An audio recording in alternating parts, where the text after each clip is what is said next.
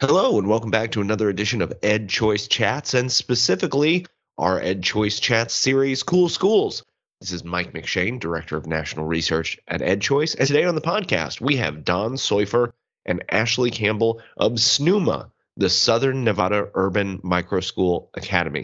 And I'm always, always self conscious when I say Nevada because I'm pretty sure I'm saying it wrong. And anyone who's from there will correct me. It's either Nevada or Nevada. Nevada is funny because I'm I'm from Kansas City, Missouri, and there's a town in southern Missouri called Nevada, and I'm confident that that is not the right way to say it.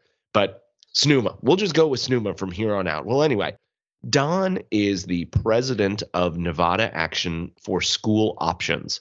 He's been a partner of Ed Choice for a long time in the work that we've done to expand educational choice in Nevada. Nevada. Oh boy, someone's cringing. Anyway, and uh, Ashley Campbell is his chief of staff. So we had a wonderful conversation today to talk about this really interesting thing that they built that's sort of outside what Nevada Action for School Options does all the time. They describe themselves as a kind of action tank that supports the growth of school choice, of diverse choices, rich, high quality, and personalized educational opportunities. But when the pandemic struck, they moved kind of from advocacy to actually operating a school. Well, look, from Facebook, here is how SNUMA describes itself.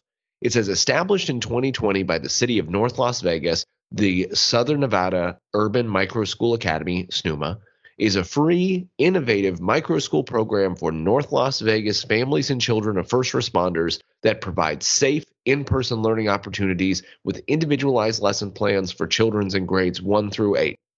SNUMA provide students with access to nationally recognized online educational resources by grade level in small learning pods with a teacher that supports customized lesson plans for each student. All curriculum follows Nevada academic content standards. Classrooms are capped at 15 children. SNUMA follows SNHD and CDC best practices and abides by all directives from the state, including mandated face coverings, socially distant seating, and frequent cleaning and sanitizing of classrooms and facilities. So this started with the pandemic, and as we will talk about, sort of evolved and changed while that was going on, and is going to continue now that the pandemic is hopefully starting to wind down. It was a great conversation. I think you all are really going to enjoy it. So here's my conversation with Don Soifer and Ashley Campbell of SNUMA. All right, SNUMA, tell me about how SNUMA came to be. Two weeks before the start of the last school year, right in the middle of the pandemic, it became very, very clear that the Clark County School District, the fifth largest in the country, was not going to open and was not going to provide a place for kids to go to conduct their schooling at school during the day. The city of North Las Vegas has had a long, decades long relationship as being somewhat of the redheaded stepchild within the large Clark County School District. Its schools have been under resourced, their children have underperformed. It's frequently the place that the lower performing administrators and educators sometimes get rotated. You know how that works in a large school district. So the leadership of the city of North Las Vegas did not in any way feel responsible to be bound to be part of the Clark County School District plan if that wasn't going to best serve their families. So we were in talking to them about some other topic entirely. I think it was a charter school question. And as we heard their hopes and dreams and what they wished that they could do for their residents so that they could get their residents back to work, with the idea of establishing a micro school in their rec centers and libraries that could serve their families outside of all of the current establishment for public schooling open for their residents that they could then fund in ways that would be no cost or low cost for their residents or families that work in North Las Vegas and also emergency workers, first responders across all of Clark County. North Las Vegas is the lowest income, fastest growing municipality in Clark County in the state of Nevada.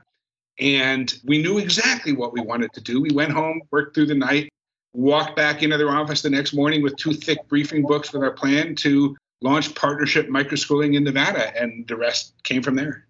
So, was it a tough sell? Was it an easy sell? What were some of the like the questions that they asked when those briefing books showed up? Well, number one is can we really do this? I mean, the ideas sort of come about, but can we actually provide the schooling needs of our families we're not a school district. We don't have levels and levels of administration and backup and back office and backup plans. Can we really do this as thin as microschooling is described? And we did that. So Nevada Action and Ashley and I led the program and we didn't charge them for our time. And we were the quality control in the program. And we can talk about this a little bit, but I've done a lot with personalized learning in different settings around the country. And I was able to bring from that the two things that mattered most are number one is just make it a commitment to continuous improvement and constant iteration because the decisions you make before you start might not be the way you can really serve your family is the best. So be nimble enough to be able to do that and do that in a way that matters.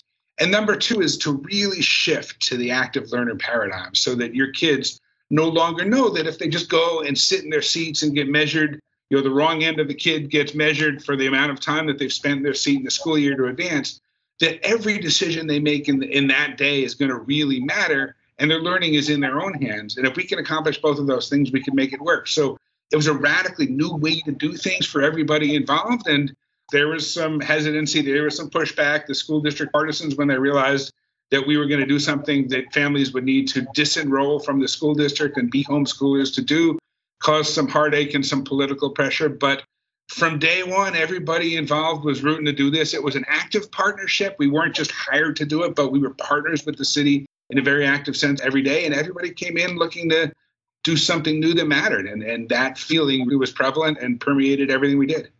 For sure. And that's great to know. That was a good question that was coming down the pike was that the students, for the state's perspective, are homeschooled or they are identified as homeschooled, classified as homeschooled. And this is classified. Is it sort of thought of as an enrichment program? Is it daycare or childcare? Like, what's that kind of like regulatory structure? Well, the city of North Las Vegas did run a before and after care program and continue to do that because they wanted their families. So many of our families were single parent families, non traditional families, kids raised by a disabled grandparent. You know, North Las Vegas is lower than average income in Clark County, which is not high to begin with. Kids who are living in a one room with four or five members of their family or, or in a hotel room. It was important to the city to get them back to work and let them do what it was that they're going to do. So, you know, the beauty of microschooling, right, is that you can really focus on the learners and the families and create something that meets their needs and build it that way. So we knew it needed to get kids at a place that they were safe during the day, every day. We knew it wanted to be a pretty highly structured program. So it was maybe more structured than people are used to seeing micro schools.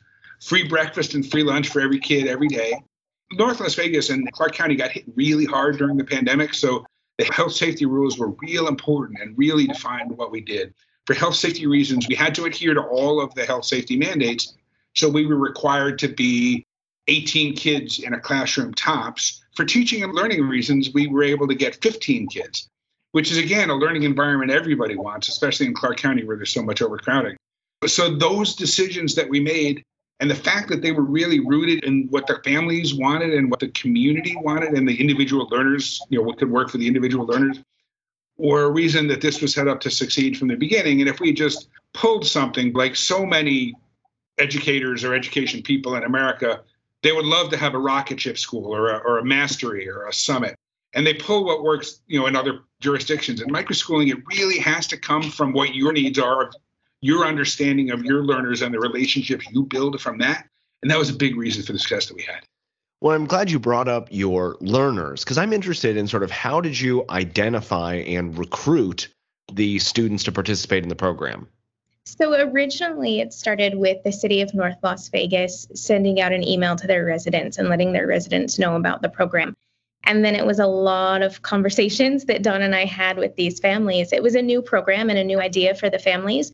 So there was a certain comfort level that they needed to get to before they felt confident enough in pulling their child from the school district and putting them in, you know, in a homeschool program with us.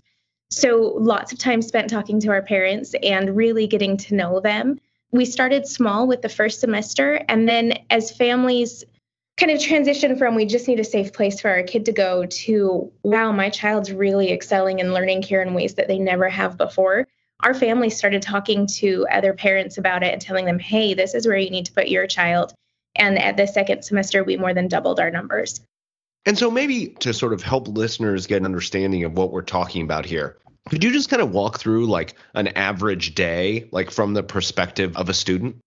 Yeah, absolutely. So, as Don mentioned, you know, we were a little more structured than what you typically see with micro schools because our families needed to go to work. They needed a full day program. And also, as I talk about the comfort level with the families, it really helped to be able to tell them that we were matching our program to the academic content standards, the Nevada State content standards, so that if they chose to go back to public school the next year, they would know that they could transition back easily. So that really helped the comfort level also. So kiddos would get dropped off in the morning. The city uh, had a really great before and after program, so they could get dropped off as early as 6:30. And because it was during the, you know, in the middle of the COVID pandemic, kids stayed with their individual group. So we had groups of first and second, third and fourth, fifth and sixth, and seventh and eighth grades. So if a kiddo got dropped off early, even if there was only one other child in their group, they were still just there with that one kiddo so that we did not mix groups for health safety reasons. And then when the academic day started, our learning coaches came in. They did a combination of whole group and small group instruction, as well as personalized learning that took place with software on the computer. So the kids received, you know, instruction in math, social studies, science, literacy, as well as fun enrichment programs. It was a full day program. They did novel studies, they experienced a lot of really rich discussion based learning. So that was a new thing for a lot of our kids. And it was really great to see them start to realize that what they were saying had value and and what their classmates were saying had value as well to really be able to listen and have that give and take and the conversation was really exciting to watch that transition happen. And then the city also provided breakfast and lunch, so that was available during the day for our kiddos as well. And their rec staff would come in at lunchtime and oversee lunch with the kids, and then they would also take them to the gym. So they would get an hour in the rec center gym to play socially distanced games and have a chance to get some of their wiggles out before you know coming back and having the rest of their academic day. I missed a question I should have asked earlier, but the where. So where were these classrooms?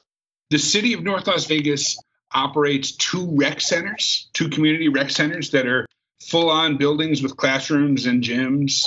One has a senior center, and they have, uh, we operated in a library. So libraries were completely closed during the pandemic. So our first and second graders had the run of the place all to themselves to run around the library, which is was so great for those kids. Awesome. So, I mean, that sounds like a great time. I, yeah, I have to add, as somebody who libraries are near and dear to my heart, it was exciting for me to see this brand new generation of kids that maybe don't typically go to the library really develop a love of the library while they were there.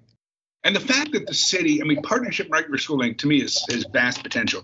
And the fact that we were able to do this so inexpensively had to tie in this assets that our partner, the city, already had. So they owned the buildings, they had staff in the buildings, they have an IT department, they had old desktop computers. So those took some of the big ticket items you know, their staff didn't do the teaching and learning. They contracted us to do that, but they did manage morning drop off and afternoon pickup and keeping the buildings clean. And obviously, during a pandemic, there's an awful lot that you have to do for for maintenance to keep health safety in, intact. And we had an IT department that could help us when the computers broke. So using a partner that had those things as we talk to like employers or, or libraries or other municipalities, being able to leverage the assets that they had really let us do this thing and put the resources into what mattered. Well, since you brought it up, I feel more comfortable asking you about money. So this sounds awesome. How much did it cost? Where did you get the money from? How did that all work out? So the city hired, and I think what was so exciting about this as an education model moving forward, the city, outside of all education funds, through a straight municipal services contract, hired our nonprofit to run the teaching and learning, to run the microschools and be responsible for the operations every day. It was an active partnership, though, and so so the city was responsible for the the functions that that we just mentioned. And you know, you have to sort of price those, right? Because the city already had an IT team. But all in, the overall cost by anybody's best estimate was about a third of what per pupil funding in the Clark County School District is. So just a hair above $3,000 a kid. And we'll get to the academic results, but they were phenomenal. And it was learning gains and just schooling, right? Just the relationships with families, they never want to go back because they had a relationship with their schooling and a level of control and involvement with it that they just had never had the opportunity to to have before for again a far less than than per pupil funding which makes it sustainable sure and there's so much in there of what you've said but i want to go back to something. Ashley you were talking about you mentioned the learning coaches. So i'd be interested how did you recruit these folks? Did you do professional development with them? How did that all work? So, our learning guides came from a wide variety of backgrounds, which was really beneficial for our program. We had everybody from veteran teachers who had been, you know, teaching in the school district for 20 years. We had previous private school teachers at one of our just amazing rock star learning guides was a retired Catholic educator. And then we also had some of our interventionists were coming to us currently going to school to be an educator. So we had that wide variety of backgrounds. And yes, professional development was something that was really important to us and something we really wanted to make sure that we got right because this was a brand new way of teaching and learning that our learning guides had not been familiar with before. And so making sure that they really understood what we were doing, why we were doing it, and the importance that their role was, it, that was really crucial to us. And I have to say, I was really excited about it. One of our teachers at the end of the program, who had taught for over 20 years, told us that it was the best professional development that she'd ever received. So that was really exciting to hear. That's great. And uh, how many students did you serve, or are you serving currently? Yeah, we ended the year with roughly 100 kiddos. That's great. So now, Don, you mentioned it, but a, a question that I often ask on this podcast is sort of how do you measure success? How do you know that what you're doing is working? So I will ask the question How did you all measure success? How do you know that what you're doing is working? So much of what you read about pandemic pods and microschools but you know, is sometimes raises more questions than it answers in terms of are these effective? Are they equitable? So we wanted to make sure that everything that we did was both of those things and measurably so. And part of that was political, right? Because we had everyone in the city of North Las Vegas who was approaching us to do this work was an elected Democrat. And we really wanted to make sure that we were going to be able to, they were going to take some political heat for, for doing something so outside of a school district that's uh, such a major employer in their community and in the, in the county. So we wanted to make sure that it was measurable from day one. And so many of our kids were going to be coming to us so far behind. Remember, when you're talking about a first grader who hasn't been in school for so much of, of the year before, these are, you know, kindergartners that had a few months of, of kindergarten, and especially the older kids, many of whom had been retained already. On the very first days of the program, we measured that three quarters of our kids were at least two grade levels behind academically. And to do that, we used the internal assessments that were in the digital content that we chose, and we chose we chose deliberately. So a lot of that was Lexia, and a lot of that was was Dreambox. So these are the internal assessments. And the way, you know, the world of assessment, right? So we got some questions about is it apples and oranges comparing our results to other people because our kids did not take the state test. And we could have used something like NWEA MAP. Mike, you know from so much education research, different assessments, it's not just a matter of integrity of assessment and including all kids, but they measure differently. But we really believe that microschooling can measure and can measure growth. So when we did that, we knew that our kids were going to be all over the place. So we wanted academic growth to be important to us. And we promised, we stuck our neck out and promised the city that we could guarantee 125% academic growth. These kids would gain 125%. And if you look at that compared to the highest flying charter schools, the Masteries, the Rocketships that everybody is dying to have and Nevada can't afford, that would compare pretty favorably. And the results were really left out in the dust. So the kids that we had for the whole year, and, and we had other gains for kids that joined us mid-year, but for kids that we had all year, 100% of them achieved a full year's worth of academic growth in the ELA literacy, and 87% posted two plus years of academic gains in the one school year that we had. And in math, it was comparable, with 35% accomplished two plus years of academic growth in math. And for the kids that joined us midway through the year, we had a lot of growth at the semester break, and we took kids throughout the school year. It was a pretty comparable trajectory. Once kids got the first three, four weeks behind them of how to adjust to this pretty radically different learning model, which, you know, in, this, in schools of choice, that's those are pretty radical student outcomes and compared very favorably to what the student outcomes were as opaque as they can be in something like the Clark County School District for the schools that were the home schools for these kids previously in North Las Vegas. I was going to say, and it's a an important compared to what question, comparing them to what they otherwise would have received during that school year, which is, you know, wasn't probably as strong as even they had received previously in years earlier. And so that that sort of raises some questions about like the future. So obviously, it's like the genesis of this program was to to meet the needs during this sort of Lord willing, once in a generation cataclysmic event. But families liked what was going on there. What's happening? So, what does the future hold? is we're recording this in early August of 2021, is there going to be a new school year of SNUMA students this year? The new school year starts on Monday. All right.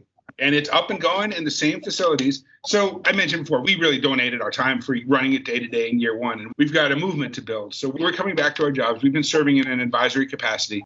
But the city has new operators, a charter school network out of Texas that's looking to expand into Nevada, PTAA, which is a proven, you know, serious network with a STEM-based focus. Is the operator. They're recruiting families. Most of the families we serve never want to go back to the traditional uh, relationships uh, with their school district that they had had before they imagined that microschooling was possible.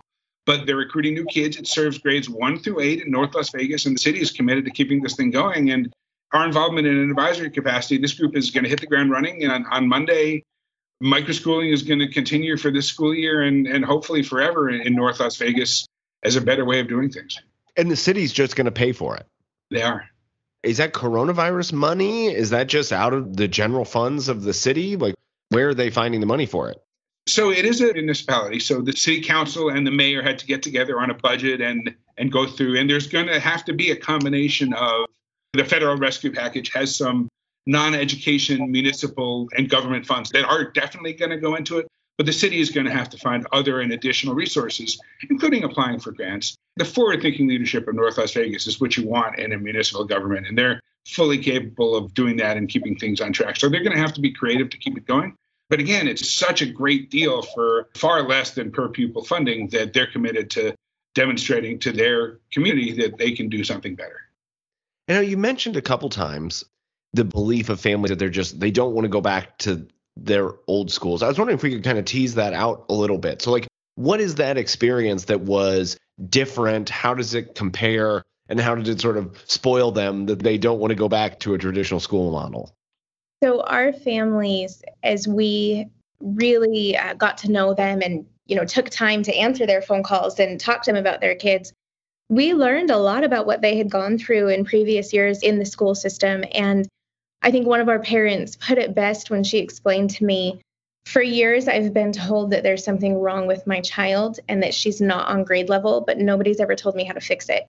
And she said, you know, now with you guys at SNUMA, you're showing me where she's at. You're showing me where she can be by the end of the year, and you're showing me how to get her there. She said nobody's ever explained that to her before, what it'll take to get her child to be on grade level. And that really made all the difference to her. And we had countless other stories that echoed that same thing of their child just feeling forgotten, kind of, you know, you're sitting in a classroom with a lot of other children in an overcrowded classroom, and there's just not that individual attention. And here, all of our learning guides knew each kiddo we knew what was going on. We knew if, you know, mom was out of town for the week, that kiddo might be having a rough week. And so we adjusted their learning goals as needed. And they just have not ever had an individualized education experience before. And so many of them want to continue that. They've seen the progress that their child has made and they want to continue that progress throughout the rest of their academic career. Now, Don, you had mentioned from your previous experience in personalized learning, others this idea that it's got to be an iterative process. You've got to try stuff. You you know you make some assumptions, you try them out. Some sink, some swim. You you have to keep moving. So now that you've had this whole experience, and, and this is a question to both of you. It was just sort of Don what Don said prompted it. But I would love to know if you've learned some lessons. So in the process of that iteration, stuff you did that was like, oh, that didn't work, and then you found stuff that made it work better. So looking back, and, and maybe both of you should have the chance to answer this. Like looking back on this past year and change of, of this experience, what are some lessons that you've learned? Yeah, so it was fascinating. And that was very much 1.0. And I can't wait for 2.0 and 3.0 to, to apply those lessons. Just to give you a few of the, of the important ones. From day one, we were committed to not having an attendance policy and not having a discipline policy because this is, after all, homeschooling support we were maybe a little bit overly optimistic in the ways that we could make that work. We wanted to have a behavior plan. And at the end of the day, for, for kids, maybe we, we tighten that up a little bit.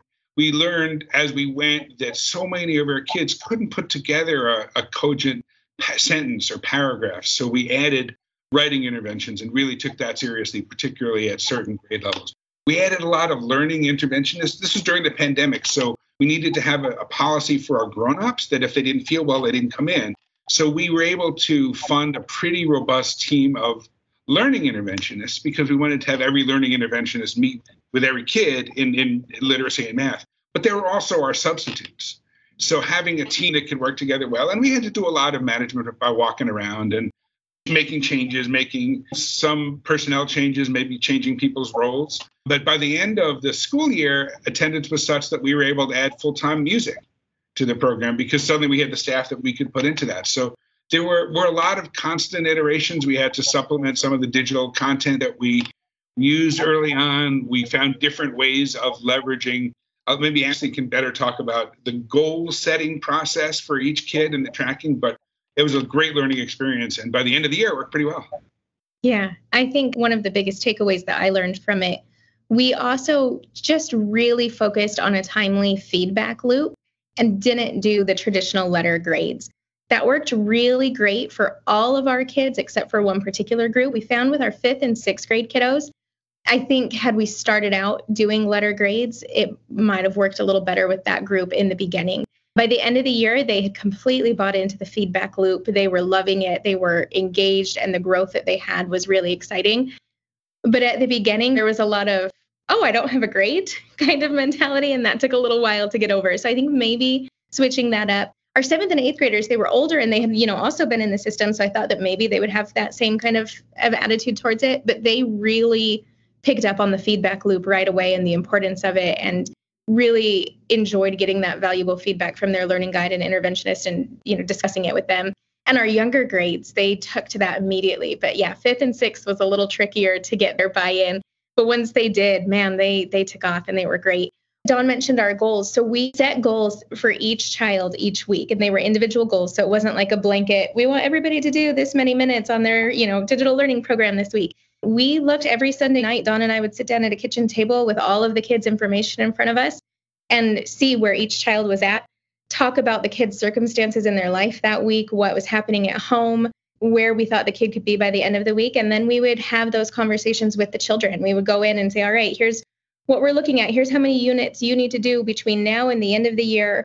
Here's how many weeks are left until the end of the year. What do you think? This is the number we set. What what do you think? And it was so great when so often they would look at me and say, Miss Ashley, I can do more than that. And um, they really watching that shift in their attitude and knowing that the decisions and actions that they were making each day mattered was really exciting. So I look at the, you know, a map of the United States. There are a lot of other cities there. I would imagine that they have rec centers. I would imagine that they have IT departments. I would imagine that many of them actually have quite a bit of coronavirus funding that came there. So the big question I want to ask is why aren't there SNUMAs everywhere? And now it could be possible that there are similar programs that I just don't know about. But maybe a first bit of getting into that question is did folks from other cities reach out to you? Did they hear about this and say, hey, we'd like to try it?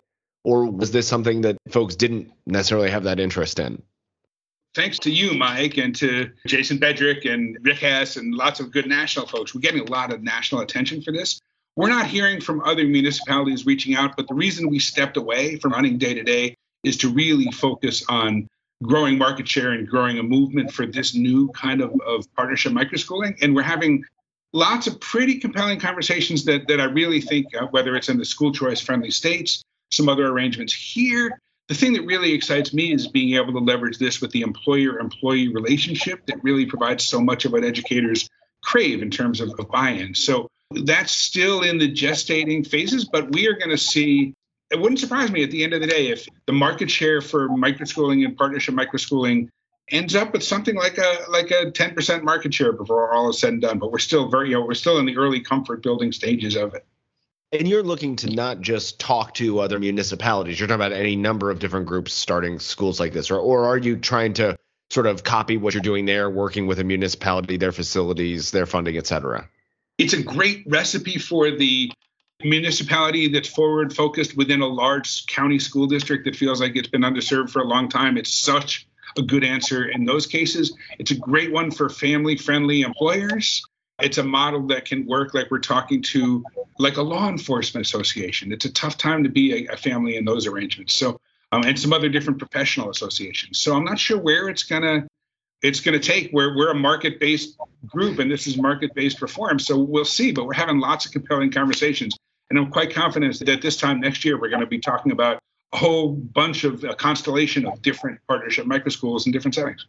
You started to answer the question I, I like to end with frequently, which is sort of as you look into the future, we just heard what you think from one year, but maybe if you were to look out five years or 10 years, both for SNUMA itself and for this movement that you're trying to build? What do you see? And then maybe there's, you know, now that eh, we've done all this like uh, you know, pandemic modeling and stuff, we're now you're seeing what's like the low, what's the middle, what's the high. But I would just love to know. So yeah, what's your most optimistic case? But what, what do you see in five years, 10 years?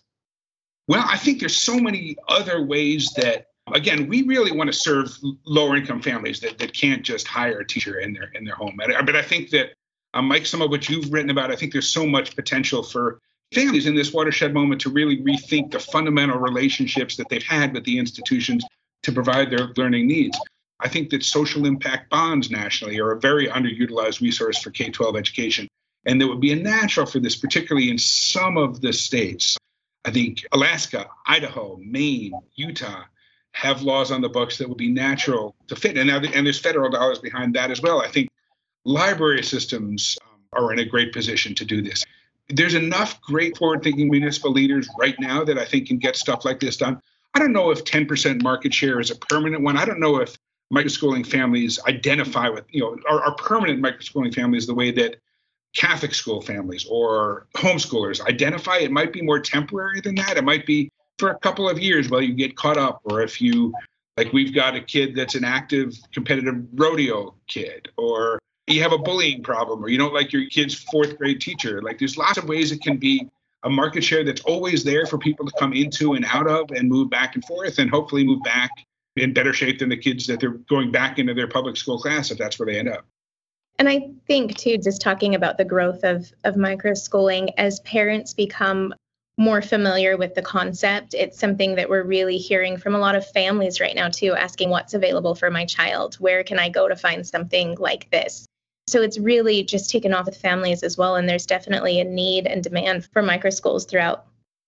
Well, Ashley Campbell and Don Soifer, thanks so much for joining today's episode of Cool Schools. Total pleasure, Mike. That was great. I really enjoyed that conversation with Don and Ashley, hearing about their experiences, the incredible stuff that was done for students in North Las Vegas who, you know, even before the pandemic were not being served particularly well. In many cases, were not being served well by the traditional schooling system, and particularly true during the pandemic. So I think it's really wonderful what they decided to put together.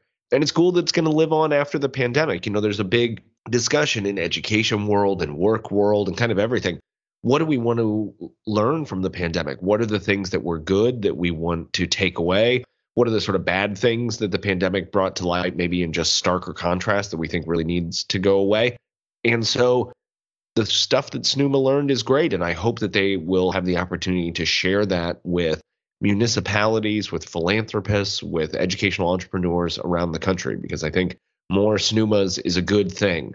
As always, please like and subscribe to this podcast. Ed Choice Chats is not just cool schools, it's also our monthly tracker polling updates. So you can have your finger on the pulse of American opinion about education.